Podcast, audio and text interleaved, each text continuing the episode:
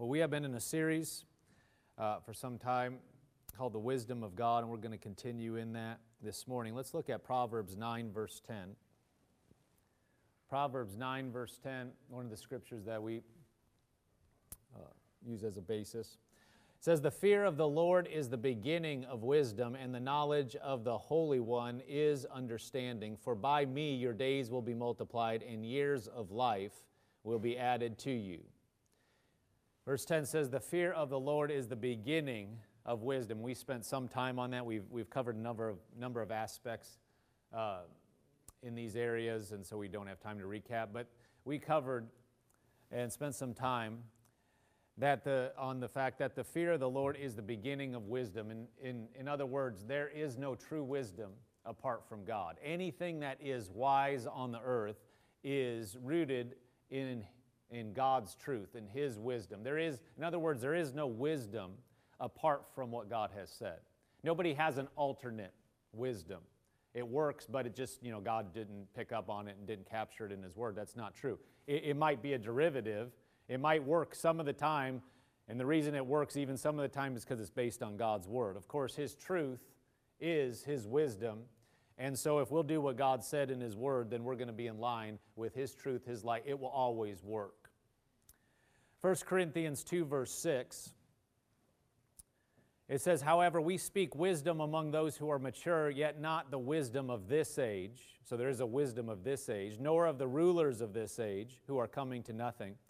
But we speak the wisdom of God in a mystery, the hidden wisdom which God ordained before the ages for our glory, which none of the rulers of this age knew, for had they known, they would not have crucified the Lord of glory. Verse 13, these things we also speak, not in words which man's wisdom teaches. So there, there, there are ideas that are just man's wisdom. And we covered that some. People, people will quote sayings and, and you know, with, a, with a, a tone of reverence for, or something like, this is truth, but it's not truth. It's not based on the Word of God. But they'll say, you know, quote a saying, and we went over some of these, but there's many of them. They'll, they'll, quote something that has been passed down, and they'll quote it like this is, this is true, this is wisdom. Everybody knows this, but it's not biblical. Well, if it's not based on the Bible and it's not in the Bible, then it's not truth. It doesn't matter if people have been passing it down for 3,000 years. It doesn't matter if it's very widespread. If it's not the Word of God, then it's not truth because there are men's ideas in the earth contrasting with God's ideas, God's wisdom. It said, Not in words which man's wisdom teaches, but which the Holy Spirit teaches, comparing spiritual things with spiritual. Verse 14, But the natural man does not receive the things of the Spirit, for they are foolishness to them to him, nor can he know them because they are spiritually discerned. So there is there are spiritual truths. And spiritual, uh, they're spiritually discerned. And you can't just uh, access everything of the Spirit just with your mind. There are truths and realities that are beyond the natural realm, and so you can't pick up on spiritual things just naturally. You can't understand some things, but like it says here, uh, many of these things, it's verse 14, the natural man does not receive the things of, of the Spirit of God, for they are foolishness to him, nor can he know them because they're spiritually discerned. Let's look at Ephesians 5, verse 11. So, we've covered a number of aspects of these things. We don't have time to, to recap, and th- those messages are available on our website, uh, on our podcast, video, and audio form. Ephesians 5, verse 11, getting into what I believe God would have us to cover this morning. says, And have no fellowship with the unfruitful works of darkness, but rather expose them. For it is shameful even to speak of those things which are done by them in secret. But all things are, that are exposed are made manifest by the light, for whatever makes manifest is light. Notice, the truth is light. It said here, all things that are exposed are made manifest by the light. The light shows up what is dark, the light shows up what is not true. You know, if you can't see in a room, and you're bumbling around and it's dark, you know, the good thing to do is turn on a light so you can see where you're going, see the details, see what's going on. Well, that's the light of God's Word, does that for the things of this realm. Things may seem right, things may seem true, but when the light of God's Word shines, we can actually see clearly see what is true and what's not. Verse 14, therefore, he says, Awake, you who sleep, arise from the dead, and Christ will give you light. Verse 15, see then that you walk circumspectly, not as fools, but as wise, redeeming the time because the days are evil. Verse 17, therefore do not be unwise, but understand what the will of the Lord is. Let's go back to verse 15. See then that you walk circumspectly, not as fools, but as wise. So, how we walking? We can walk as a fool. We can walk as what is really, truly wise. What does it say the next part of it? Verse 16 redeeming the time because the days are evil. In uh, the Amplified, uh, Ephesians 5, verse 15 says, Amplified Classic, look carefully then how you walk. Live purposefully and worthily and accurately, not as the unwise and witless, but as wise. Talking about true wisdom, godly wisdom, sensible, intelligent people, making the very most of the time, buying up each opportunity because the days are evil. Let's read that one again. Look carefully then how you walk.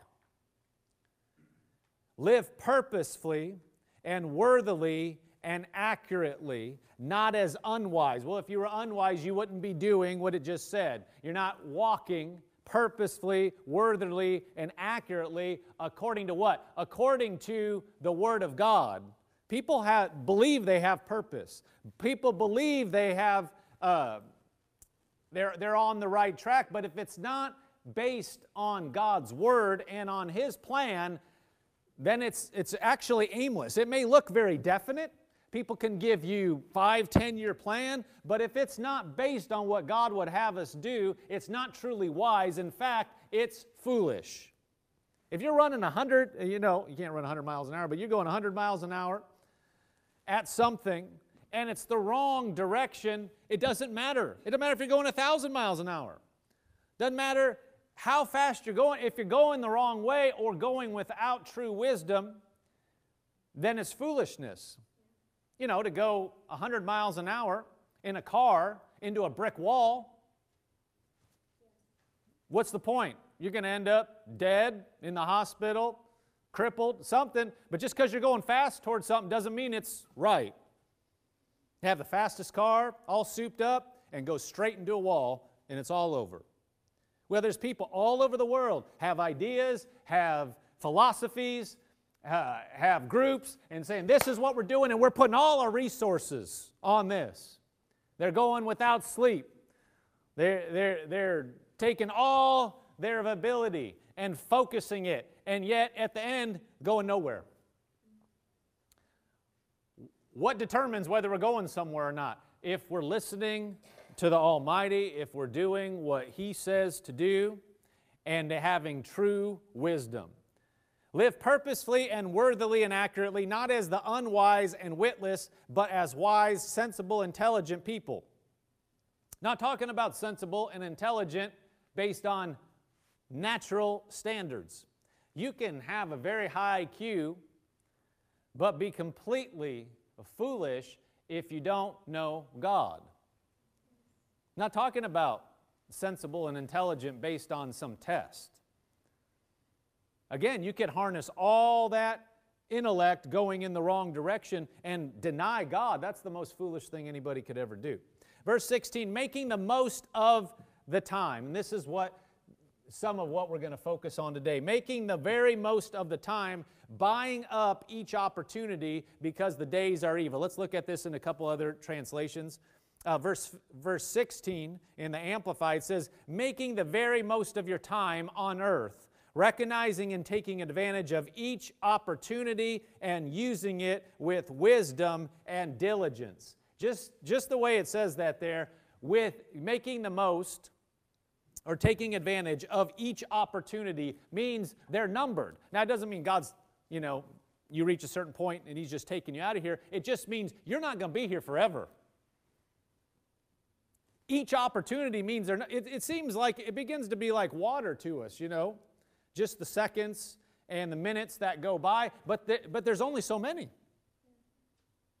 I'm not saying there's a specific time for everybody to go. It means you will go at some point. We, we, we do only have so many. In other words, 300 years from now, if Jesus doesn't come back, not a one of us is going to be here.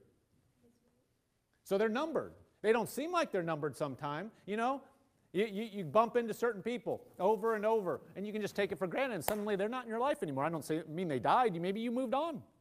Somebody you worked with every day saw them, and then you don't. They're numbered. People, you know, relationships that we have on earth, they change over time. You know, children grow up, people transition to different stations in life, and certain uh, seasons of life, they, they only have a, their season. You know, just like, hey, we're into fall now. Not going to last forever. Those, tree, those trees are not going to have the beautiful leaves like they do very long. Pretty soon they're going to look barren and brown. It's only a little bit of time where it looks like it does now. And every day you just watch outside. I was looking out my back uh, window just the other day and just saw, just as I was looking, there was just leaves. There's slowly, just a few of them were coming down, but that's how it happens. You don't even really see them coming down, but it's transitioning even right now out there. Leaves are falling. It doesn't just happen overnight that they become empty. Well, there's, there's only so many leaves on each tree, and each time one of them falls, it's going closer to be having no leaves. But you don't see it. You look at it, and you may drive down the, the street. I know we, we've, there's certain trees just going down toward our house that every year they're just beautiful. Just fire. Certain ones that are just have all the colors and just beautiful. Every year they look like that. But they only have so many leaves on them.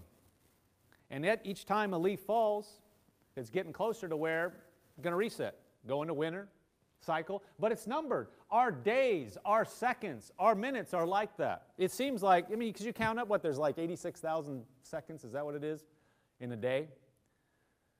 You know, sometimes you're bringing something up and you, you know, you think, think about it and you try to, you're, you're preaching, you're not using really, you know, tapping into your mind and then you say something, you're like, double check that because I don't know because you're not, you're not hooked up with your, your head.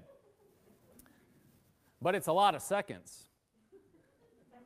I believe it's 86,000. It's 60 times 60 times 24. Anyway, they're numbered. That seems like you're in the thousands. 86. Okay, thank you. Just put my mind at ease there. they, they checked it. You're going through the day, 80, that seems like a lot. It seems like, ah, but they're numbered. And then you start looking at a week. I mean, I'm not going to do the math there, or, or, a year, how many, how many seconds that is. But they're numbered. I mean, how many you know? You remember last fall. Is a year ago. But in some ways, I mean, lots happened last year, but in some ways, you can remember where you were last fall, and we're here.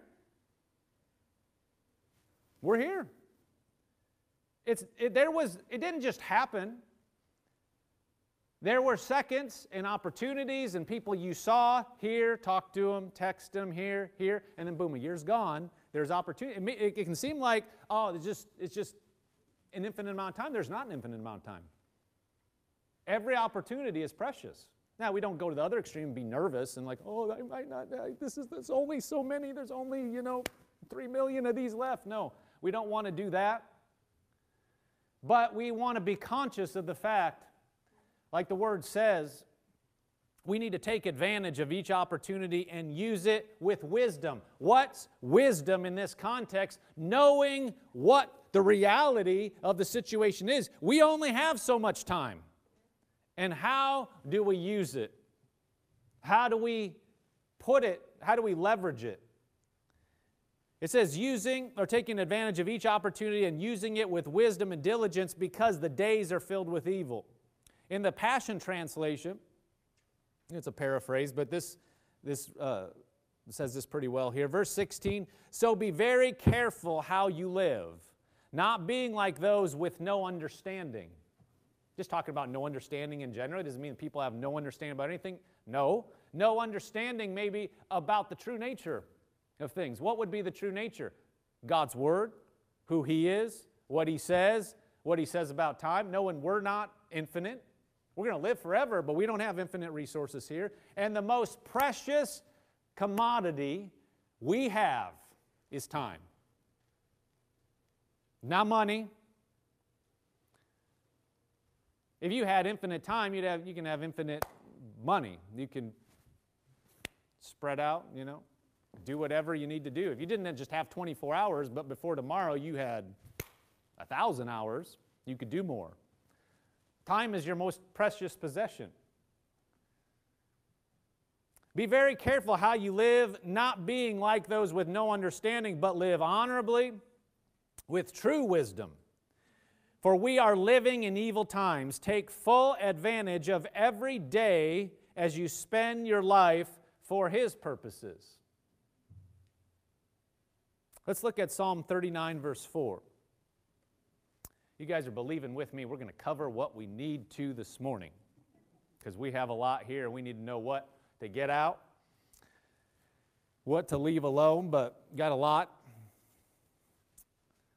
I believe we need to cover this morning. Psalm 39, verse 4. It says, Lord, make me to know my end and what is the measure of my days, that I may know how frail I am. Indeed, you have made my days as handbreadths, and my age uh, is as nothing before you. Certainly, every man at his best state is but a vapor, or is but vapor. And then Selah. That means think about this. Verse 6 Surely every man walks about like a shadow, surely they busy themselves in vain. He heaps up riches and does not know who will, who will gather them. Let's look at this in the Amplified Classic. It says, Lord, make me to know my end and to appreciate the measure of my days. What it is, let me know and realize how frail I am, how transient is my state, stay here. Now, I'm not talking about you're weak, sickly, or anything. It just means people come, people go. We're here for a little while and then we're gone. And, he, and the psalmist is saying, Help me to understand the real, the reality of that. Because, you know, there's a lot of people, and especially youth, they think they're invincible.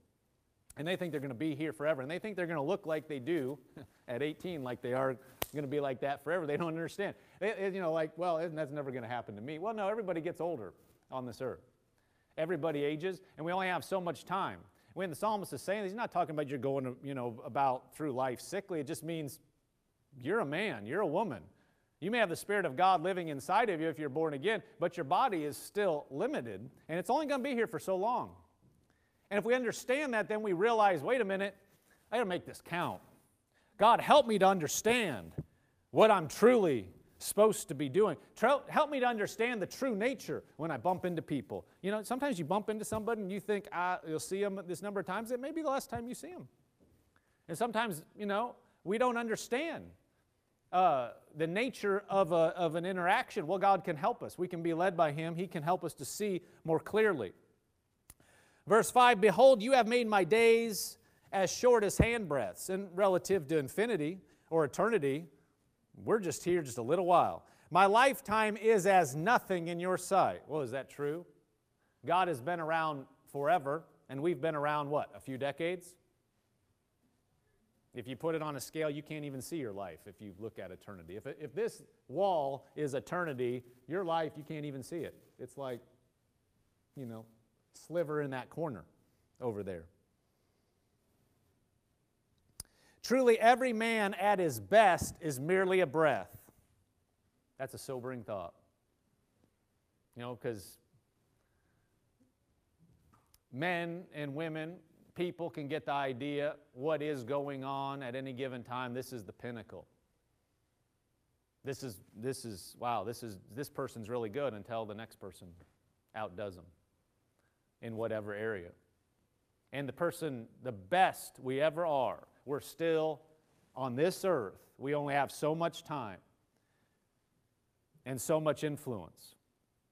Verse 6 Surely every man walks to and fro like a shadow in a pantomime. Surely for futility and emptiness he is in turmoil. Each one heaps up riches, not knowing who will gather them. And talking about just natural people.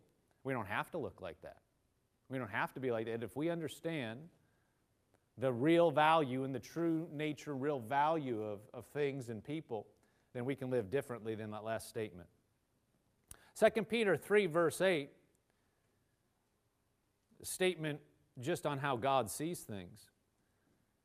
2 Peter 3, verse 8 says, But beloved, do not forget this one thing that the Lord, with the Lord, one day is as a thousand years, and a thousand years as one day. The Lord is not slack concerning his promises, as some count slackness, but is longsuffering toward us, not willing that any should perish, but that all should come to repentance. Saying one day, you know, a thousand years may seem like a long time for us on earth, but for the Lord, that's nothing. And sometimes we think things are taking a long time, or we're in a certain season for a long time. And to God, it's just a few hours, or maybe just a few minutes. And He sees where you're going, and He sees where things are going. He knows the reality of every situation in the world.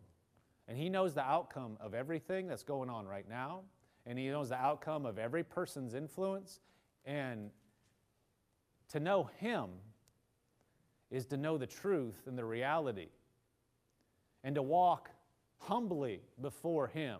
Realize things that, you know, you think, oh, this, when, when is this going to transition? And then it's done. And you never go back to that part.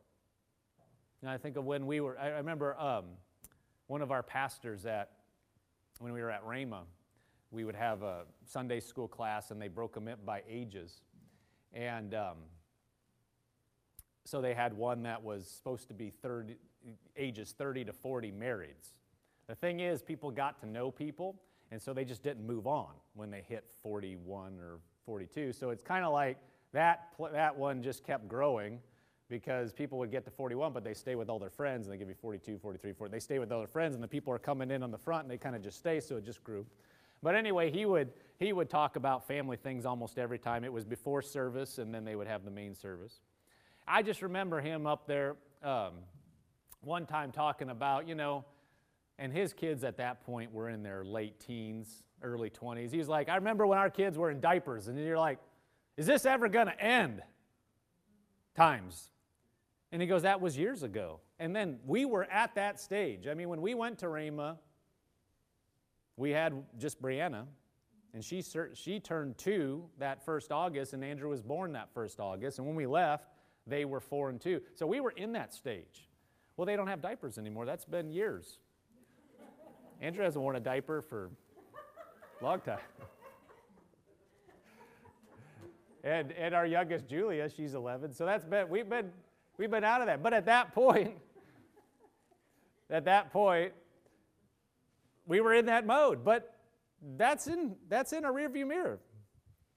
Been for, for a while. Well, times are like that. We may think, oh, what, what, when, you know, how long till I get to that next stage? But then the time that you're in this current stage, they're numbered. And it, you know, God, if you're looking at it from God's perspective, He's like, oh, just, just, you know, a minute, two minutes, three minutes, a few minutes, and you're going to be gone, and you're not going to go back. So use the part or the, the time that you're there. Psalms 90, verse 1 says uh, similar sentiment. Verse 1 says, Lord, you have been our dwelling place in all generations. Before the mountains were brought forth, or ever you or ever you had formed the earth and the world, even from everlasting to everlasting, you are God. You turn man to destruction and say, Return, O children of men. Verse 4 For a thousand years in your sight are like yesterday when it is past and like a watch in the night. You carry them away like a flood. They are like asleep in the morning. They are like grass which grows up, talking about people. In the morning it flourishes and grows up. In the evening it is cut down and withers. Just talking about the, again, the shortness of our existence versus forever. He said, it says a thousand years is like yesterday for God. He doesn't see like we see. He doesn't see. He understands far beyond what we know. Are, if you spend the rest of your life just trying to gain knowledge, you know it so well now. It's far beyond anything that you can pack into your brain now, what is known to men. So, what do you learn? What do you put your focus on? Where do you put your time? The, the only way you're going to truly uh, make that count is if you're looking to the Lord, because He knows what part you need to know. He knows what you need to focus on, you may think, well, I have all this time to learn this. No, you may only have a little bit to learn this. So, what do you learn? Time's precious, opportunities are precious. What do we focus on? Only He can show us. You can spend, you know, four years of your life studying something and realize you get your first job and realize, I didn't want to do this. People do it all the time. Look good in class, they get out and go, What am I doing? I don't want to do this for a living and they stop and go back and get a different degree or, or change or decide they're, I'm not doing this, I'm going to go start my own business or whatever. Well, God could save us.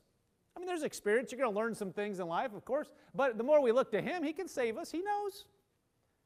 He knows us better than we know ourselves, so He knows where we really need to go, what we need to do, because He knows, look, you only got so much time. Here's where you're ultimately going to end up, and so He knows what you need, don't need. It's like if you're going on a trip. You don't need everything in your house for every trip. Depends on the trip. Sometimes it's tempting to bring more than you need. Anybody ever been there? When you're going overseas, I was going to Europe a few years ago and I didn't want to check any baggage because that's the worst thing. I mean, if you're on a business trip and it gets lost and I'm only going to be there for a week, so I'm, I'm packing everything I need into, you know, just to carry on. And I hadn't been this place or whatever, you don't know exactly what you're going to need. so you try to pack as efficiently as you can. You're rolling stuff up and using all these tips and tricks to try to get everything in there. Well, anything you bring that you don't really need, it's a waste. If you didn't use it, there's a point. You just brought it, however many mi- thousands of miles, and then brought it back. Well, anything we're going to pick up, Again, we don't need to be legalistic about this, but anything we're going to pick up on this earth or we're going to spend our time on, at the end of the day, if we didn't use it, if it's not going to where God has for us, it's a waste, ultimately. Like I said, don't get legalistic about it. You drive yourself nuts if you get legalistic about it. You think, oh my gosh, I wasted five minutes here, I'll never get it back. And you waste another 10 minutes just worrying about the five minutes you just wasted. Or three days. No. But God's way of viewing is different than us. So we need to understand and on purpose live as he would have us to live. On purpose. Romans 13:10, let's look at this. See, it's so tempting. Not even tempting, it's just people do it by default. Just to do the same thing and just go through and just get up and, and do something and well, I'll take care of that later, take care of that later, take care of that later, and we're just going through like we have infinite days. I'll change that sometime, and then it's three years later, and well, I'm not getting there. Again, this is not to condemn us. We've all done it, we've all been there. This is not condemnation. This is just awareness, like we read at the beginning. Wake up. Sometimes we need just wait, at, wait, wait, wait. This isn't infinite. Wait, this isn't going to happen forever. Wait, I'm not going to see this person forever. Wait, I don't have this opportunity forever. And just to maybe jar us sometimes and go, wait, what what does God have for me? And what do I need to be doing today and tomorrow? And what do I need to maybe tweak? Change a little bit, change the direction so that, you know, in months I'll be in a different place. Romans 13:10 says, Love does no harm to a neighbor. This is the context for this next verse. Therefore, love is the fulfillment of the law, and do this knowing that, knowing the time, that now it is high time to awake out of sleep. For now our salvation is nearer than when we first believed. Well, that's a true statement. If this was true then, how true is it now? It's high time to awake out of sleep, for now our salvation is nearer than when we first believed. Somebody said, Well, when's Jesus going to come back? Well, we know this. We're closer than we ever have been. We're closer than ever right now because we've lived, because time has gone on. Amplified Classic says, besides this, know what is a know what a critical hour this is. And I believe this is true. We are in a different time. Know what a critical hour this is, how it is high time now for you to wake up out of your sleep, rouse to reality. For salvation, final deliverance, is nearer to us than when we first believed, adhered to, trusted, and relied on Christ the Messiah. In the New Living Translation, it says, This is all the more urgent, for you, for you know how late it is. Time is running out. I believe that. We know it's true, but we just need to look around. This is not normal where the times we're living in anymore. I don't believe we're just going through a, a transitional time and then everything's going to be normal. I believe we're in a different time now.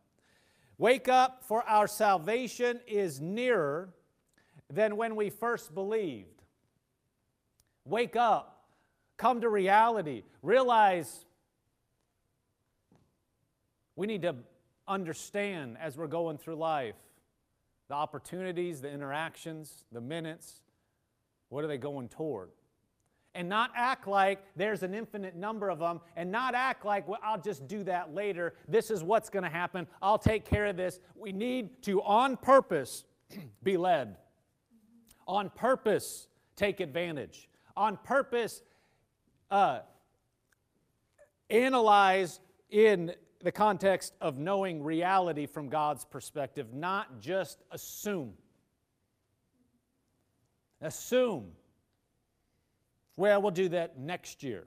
See, if you assume, I mean, right now, we've been in this so uncertain time, you know, with the, the restrictions and different things, you know, it, it became to where, wait, I don't know if I can just plan that. Where you used to be like, yeah, get the tickets.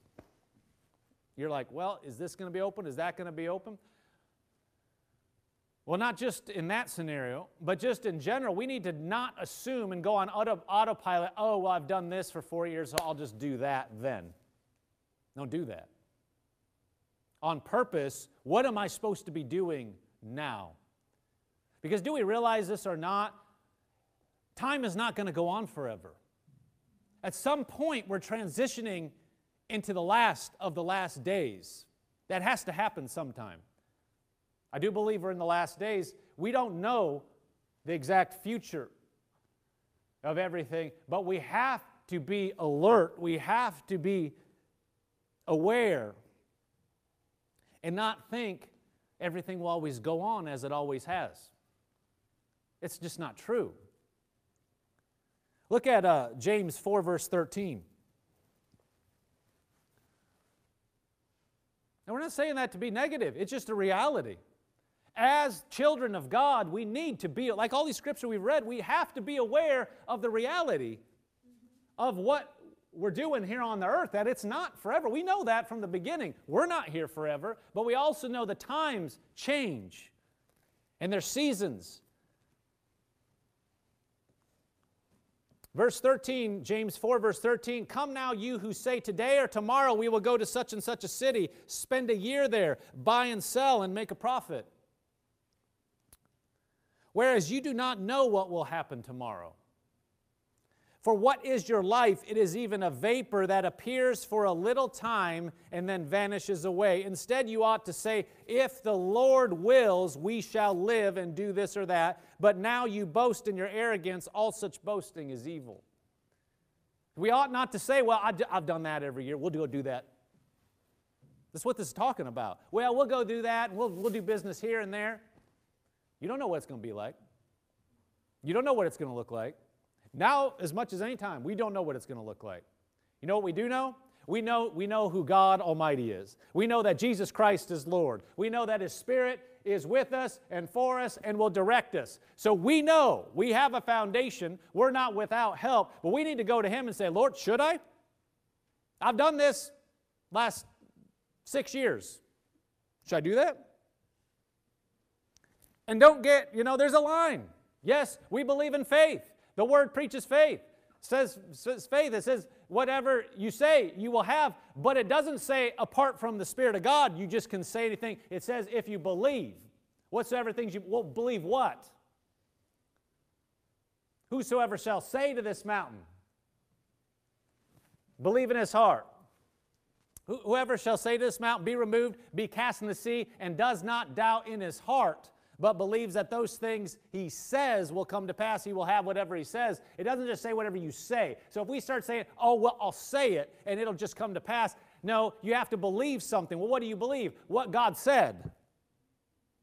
And then you say what he said, and then it'll come to pass. But he has to have said it through his word or through his spirit. If you're just saying something and he's not telling you to do it, and we're just, well, this is what we've done, so we'll do it, and I'm declaring it, did he say that? Because if he said it, now you're believing something and you're saying. But these guys here, you know, well, we're just going to go do this. Well, you can get into where you're boasting. You're, you're saying, well, we'll do this, and we've always done that, but not check in with God. And he actually is saying, We're going over here. Well, we've done this, done this, done this, and he says we're going over here. You missed that part, didn't check in with him. You said we're doing this, and wait, he just turned off.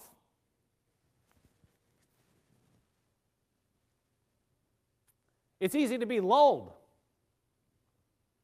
You guys okay? The world will lull you and just say, yeah, just it, it's, everything's okay, it's okay. Or, you know, just do this, do that, do that. Whatever everybody's telling you to do. Well, we need to be conscious of what he is saying. Because, like it says, your life, it's, it's just a vapor. So we shouldn't say, well, next year I'll do that. Okay, what did he say? Is that what you want me to do? And it can play with your head. I mean, right now I think everybody's a little bit more aware. But you know, if you would have gone back a year ago and there were certain things, well, don't do that. Wait, I've done this, don't do that. Well, you don't, if you were to know what was coming this year, you would know perfectly why you shouldn't do that. But your head could have been like, why? Why? Why? Satan likes that question. He'll push you with that question. He's done it. You just look at Scripture. I mean, he came to Jesus. Well, to throw yourself off. Angels will catch you. Why not? He'll come to you, well, why? What, you know, you, you have a leading from God to do something or not to do something. And you believe in that it's God telling you, and you don't understand it with your head, but your, your heart is hooking up a certain way, and Satan will come and go, Why are you going to do that? Why are you going to do that? Try to get you in the reason realm. Try to get you to come back with, because he knows you can't see anything. You have something in your heart, but you can't see anything. You're not doing it based on that. You're doing it. You didn't do it you're not making a decision based on your mental analysis. You're doing it based on what's on your heart. Then he'll come back to you with a question in the mental realm saying, Why? trying to get you to reason it out when that's not how you arrived at the decision. And now get you to play in that arena where you don't have an answer. You're going to try to say, Well, and see now, we'll see, what, what are you doing that for? You don't have, you can't see anything. This is how he talks people out of doing the will of God gets you in the mental. And there's another thing you don't owe anybody an answer for why you're doing what you're doing. Somebody comes up and says, Why are you doing that? And try to get you. I'm not saying they're have an evil intent, but the enemy will pressure you through people unknowingly to them. Get you to try to get, you maybe are, are okay with yourself, but then somebody tries to get you to play that game, tries to get you to answer in the mental realm and get it to, so then when you walk away from that conversation, you're like, yeah, why am I doing this? Trying to get you out of the context of God and His leading and in your life and get you into the realm where Satan dominates, where men and women operate every day just in the mental and reasoning realm and what you can see and feel. People, well, we're going to do this. Well, why would you do that? Well, because the market's this and that. We're just going to do that. And underlying, you're saying no. No, we shouldn't do that. No, but you can't explain it because if you looked at the numbers, if you looked at everything, you say, well, you know, there's no reason. But inside, you're saying we need to. See, we need to have a greater, a, a greater outlook, the reality of what's going on, not just what we can, t- can touch, because otherwise we're just walking like mere men, like everybody else. may have the guise of understanding, but it's not walking in true wisdom. Luke uh, 12 13 gives an example of this, this person. Jesus did. Luke 12, verse 13 says, Then one from the crowd said to him, Teacher, tell my brother to divide the inheritance with me. So he came to Jesus and he's asking Jesus to get involved in a family matter. Well, we got to deal with this inheritance. Tell him to do what he's supposed to do. Verse 14, but he said to him, Man, who made me a judge or an arbitrator over you? And he said to him, Take heed and beware of covetousness, for one's life does not consist in the abundance of the things he possesses. So this guy comes up to him, he's like, Hey, would you tell my brother to do what's right in this inheritance? Jesus said, I'm not, I'm not judge over you. I'm not supposed to get involved in this. But then he touched on what was motivating this person, and then he gives this example, which is applicable to what we're talking about. Verse 16, then he spoke a parable, saying, The ground of a certain rich man yielded plentifully. And he thought within himself, saying, What shall I do since I have no room to, no room to store my crops? So he said, I will do this. I will pull down my barns and build greater. And there I will store all my crops and my goods. And I will say to my soul, Soul, you have many goods laid up for you, laid up for many years. Take your ease, eat, drink, and be merry. So this guy has a bumper crop, doesn't have enough room for it. So, by his logic, he's like, What am I going to do? Well, I'm going to take down my barns and I'm going, to, I'm to build bigger barns. And I'm going to store everything in there. And then I'm going to say, Hey, you've got it made for years. And his logic said, This is what you need to do in this situation. Got a lot of crop.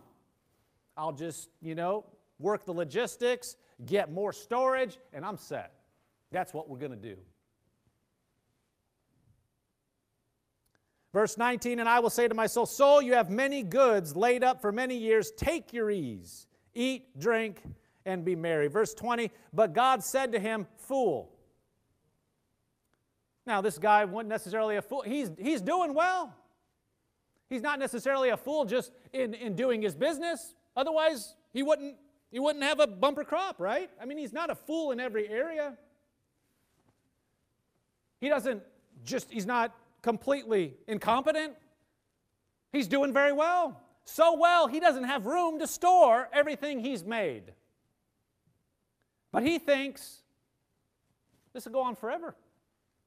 He thinks, I got the time, I got the people, I'm just going to build more stuff. That's the way it is. I've been doing it. I can do it. Look, I'm successful. We'll do it some more. And God says, Fool. Fool in what? Fool, you don't understand what's really going on. You don't understand the true nature of things. You think you're going to have forever. Your time is up. It's not, it's not, the context is wrong. He's looking like this and thinking this is going to go on. What he doesn't realize, stuff's changing. But God said to him, Fool, this night your soul will be required of you. Then whose, whose will these things be which you have provided? He said, Your time's done. Everything that you did, it's over. And then all this stuff that you had that you were just going to build more barns for, it's going to somebody else. Those seconds, those minutes that looked like they were forever, they're done for you. Do you think you would have made any different decisions if you could go back? even write what he's talking about now, is the most important thing when you're going to leave the earth that night to think about building barns for the next several years so you can have stuff all stored up which you'll never use. Is that the most important thing? That's not the most important thing. How would you know what the most important thing is? We got to go to God. Say, God knows what. God is not in the dark about what's going to happen in the future at all. People are very uncertain, but He knows. Everybody's got a different call, everybody's got a different place to be. But one thing we have in common is if we're Christians, we go to Him and say, Lord, what would you have me to do? Where do you want me to be? What do you want me to be doing?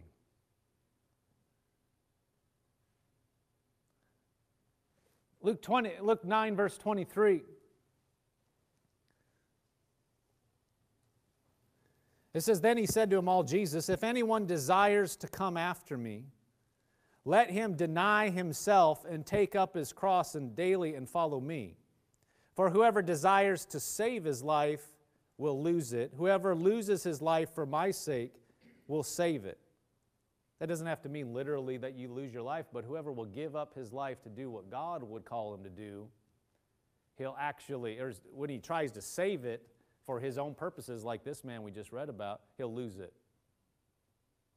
But whoever loses his life for my sake does what God would have to say, puts his life into what God would have for him to do, is actually the wisest thing anybody could ever do at any given point. It may look like, well, well, but if I do such and such, Lord, you're asking me to do with your head, you're going, yeah, but all this stuff. See, that's trying to save your life for something that is not going to make any difference. What God is saying, you lose, quote unquote, your life for what God is saying, you actually gain it. When you look at that man we just read about with the barns, you don't think his perspective would be different? Wait a minute, I only had so much time doesn't say anything about his family, doesn't say anything about his health, but evidently this is unexpected. This isn't the end of his life necessarily. It looks like he's expecting to do this for a long time. But he was wrong about the timing. Who knows what, how he got into that position? The Bible doesn't tell us. But we know every day people will go on a track, not looking to the Lord, and think they're saving their life, think they're doing something, but what we want is when we look back and step over into heaven, we look back at what we did, we want to say, I did what I was called to do. Now, Jesus, the Bible says he's gonna, God's going to wipe away every tear. We're not going to dwell on whatever was and what not, but there are rewards in heaven, and there is an importance about what we do. And we need to understand that it's not just steady state. You don't put everything on autopilot and just keep doing stuff. We need to check in and make sure what we're doing is the right thing. Let's look at a couple more. Matthew 13, verse 44 says, Again, the kingdom of heaven is like a treasure hidden in a field, which a man found and hid and for joy over it, he goes and sells all that he has and buys that field. The kingdom of heaven, the things of God, it's like a treasure in the field, which a man found and hid, and for joy, he goes and sells all he has and buys that field because he wants what God, the things of God, saying, Everything I have is worth this one thing. So he goes and gets that field so he can have that treasure. That's true wisdom. In uh, verse 45, it says, Again, the kingdom of heaven is like a merchant selling beautiful pearls, who, when he had found one pearl of great price, went and sold all he had and bought that. Saw this one pearl and said, That's worth everything. Well, that represents the things of God. Does that, does that mean God wants you to take a vow of poverty? No, that's not what it's saying. It says you give everything you have. Like we said, your time is our most precious possession. Lord, what would you have me to do? What would you have me to do in this scenario? What would you have me to do in this season? I don't have infinite time. I'm going to put everything else aside to do what you would have me to do. We make that our focus and make that the criteria by which we gauge and make decisions. Let's read, uh, we're just going to close with this passage of Scripture. Let's look at um, Matthew 4, verse 12.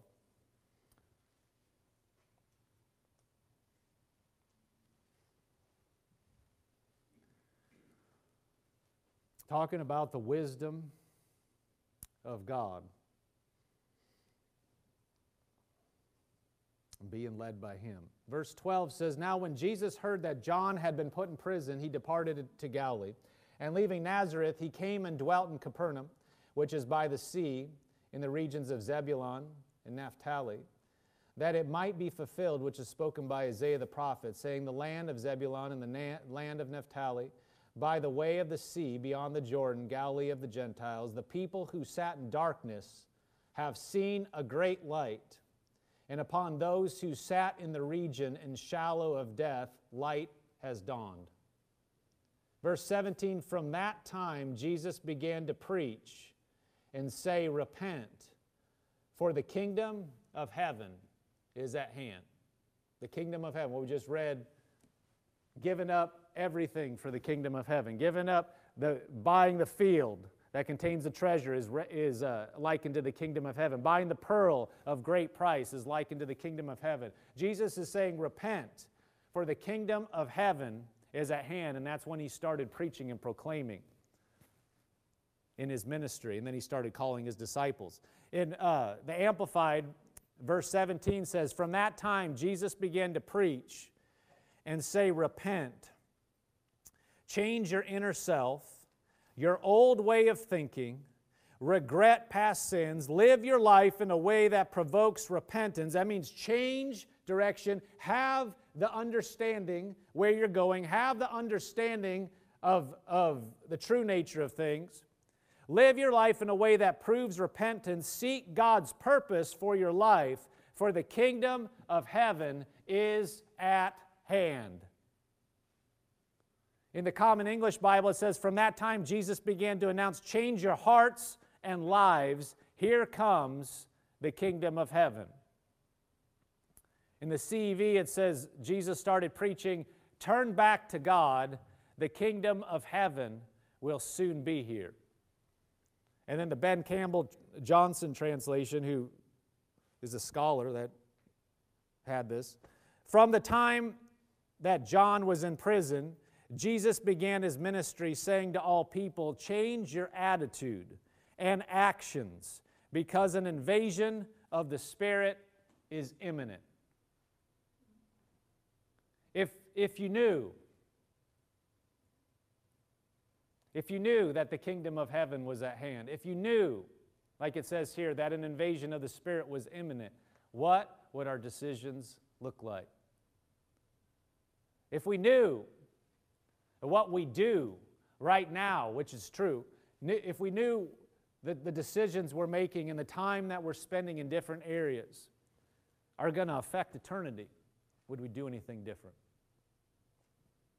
Not think, oh, it's just going to keep going. This, these things are just all taken for granted, but we realize the impact, the decisions that we have made. If we realized the true nature if we saw like God sees,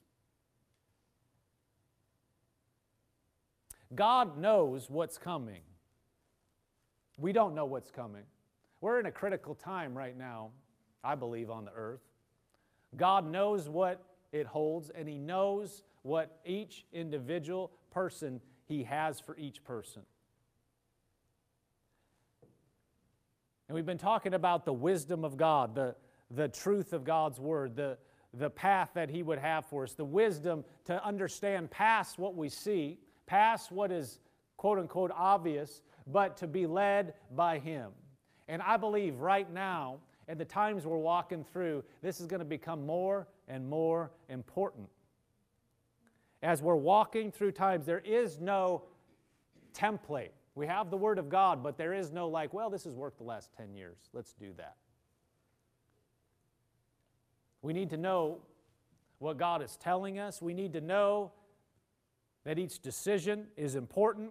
We need to know that we need to go to Him and discern what He would have us to do, being led by the Spirit, being led by the Word,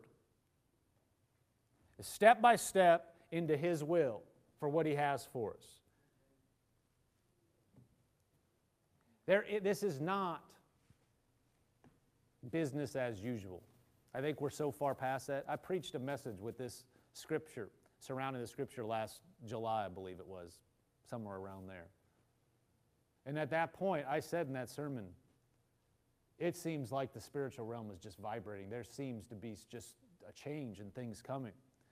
How much more now?